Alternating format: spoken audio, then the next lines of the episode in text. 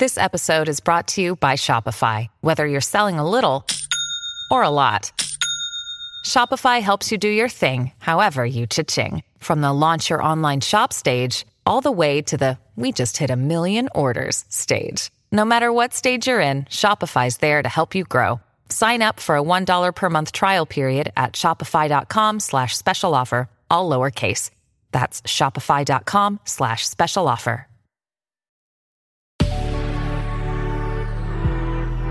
Good risings. I'm Jackie. And I'm Brian. And this is Grateful Grains. Happy Monday and welcome to week three of our month on physical well-being. You may recall we got the new year started by covering the five most common resolutions and how to stick with it. Week two, we covered the basics of a healthy body. And this week, we're getting into the basics of a healthy diet. We have quite a bit of well merited distrust in outdated information and systems, and nutrition is no exception. We put a lot more faith in modern day nutritionists and health experts than we do in old science and old research. The same system responsible for a food pyramid that has bread, cereal, rice, and pasta as the foundation of a healthy diet, with 6 to 11 servings of that per day. The same one that told us eggs are high in cholesterol, that avocados cause heart disease, and that red meat is one of the primary culprits in America's health crisis. So, as always, we encourage everyone who's joining us today to take any new information as an opportunity to do some digging of your own. We'll provide some sources for you to do just that throughout the week. All right, digging in.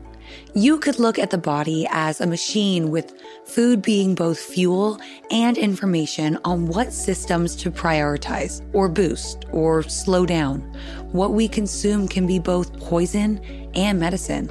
It can be energizing or it can be draining. It can lead to lifelong well being or it can lead to early decline. Not just in terms of weight gain, but also cardiovascularly, neurologically, and immunologically. There is a major disconnect today between educated eating and simple consumption, between what's available to us and what's good for us, between what's being passed off as healthy and what's actually healthy. We're starting the conversation today with calories. I think a lot of people see or hear this word and they immediately think about dieting. They think about restrictions on how much they should or shouldn't have. And that's probably because the NIH, the National Institute of Health, released that general 2,000 calorie per day target. But looking at food in this way is a little bit narrow minded. It's a very small piece of the puzzle. In fact, a lot of prominent researchers and health and wellness experts will tell you that focusing on calories is flat out the wrong thing to be doing.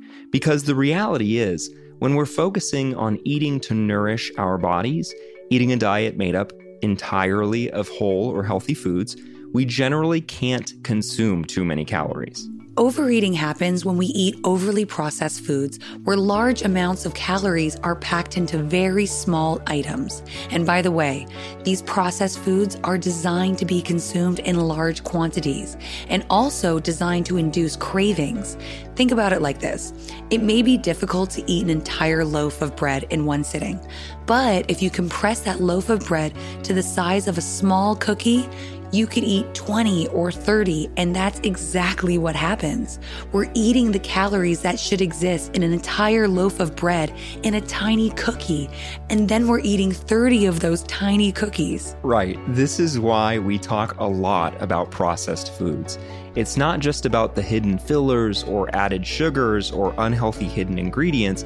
It's also that almost every processed food out there is very easy to overconsume. It's highly palatable, meaning it's delicious if you're used to eating those kinds of foods. Things like boxed donuts and cookies, cereal, chips, frozen dinners, frozen pizzas, and so on. These kinds of foods are generally not nutritious, meaning they don't contain quality nutrients, so they're not providing our bodies with quality energy.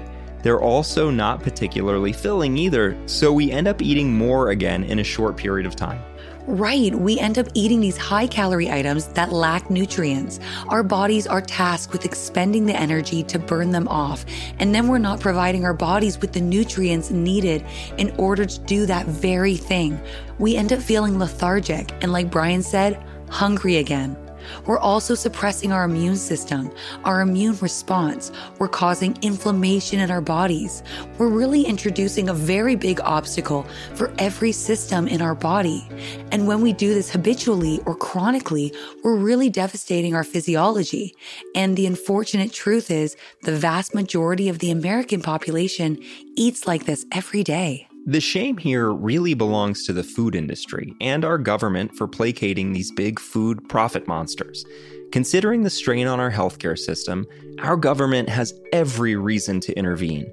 Instead, we're left totally uneducated and unprotected. We turn to surgeries and medications to treat illnesses that we could be correcting early on with better food. That said, we're really lucky this day and age because we have more access than ever to the information we need when we do decide we're ready to seek it out. Right, we have a much clearer picture of the role food plays in so many degenerative diseases, chronic illnesses, even cancer. For example, Alzheimer's is now commonly referred to as type 3 diabetes and is more and more widely understood to be a result of refined carbohydrates and sugars. And that's really something we've uncovered in the last five years or so. But beyond being the actual cause of these diseases, we have to take into consideration how overconsumption of the wrong kinds of foods also exacerbates existing illnesses or genetic predispositions. Put plainly, we are what we eat. Food is information. Up until these last few years, people have really had no clue but to rely on the government to provide them with the information on what and how they should be eating. And we can look around and see where that's gotten us. Heart disease being the leading cause of death for the last 90 years, and obesity being an epidemic in its own right.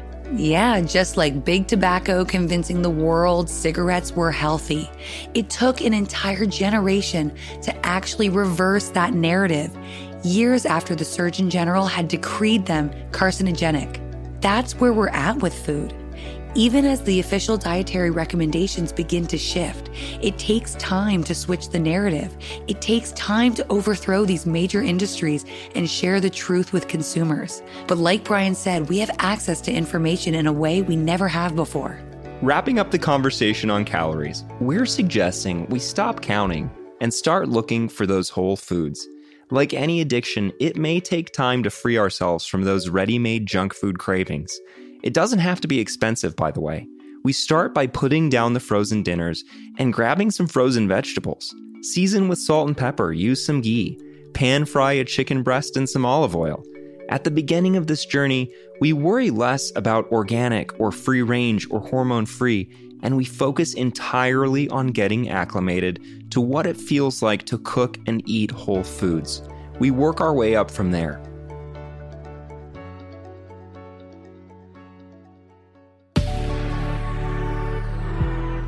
Remember, if you'd like to continue the conversation, we welcome you to reach out through Instagram at Good Risings, or you can find me at B McMuffin. And you can find me at Jacqueline M. Wood underscore one. Come back again tomorrow for day two of our week, the basics of a healthy diet. Until then, remember, a better tomorrow starts with today we have some exciting news. You can now search more than 700 Good Risings episodes on the new Fathom FM app, the podcast player from the future. Go to fathom.fm slash good risings, ask questions, and hear answers directly from the Good Risings podcast. Good Risings is presented by Cavalry Audio. When you need mealtime inspiration, it's worth shopping Kroger, where you'll find over 30,000 mouth-watering choices that excite your inner foodie. And no matter what tasty choice you make, you'll enjoy our everyday low prices, plus extra ways to save, like digital coupons worth over $600 each week. You can also save up to $1 off per gallon at the pump with fuel points. More savings and more inspiring flavors make shopping Kroger worth it every time. Kroger, fresh for everyone. Fuel restrictions apply.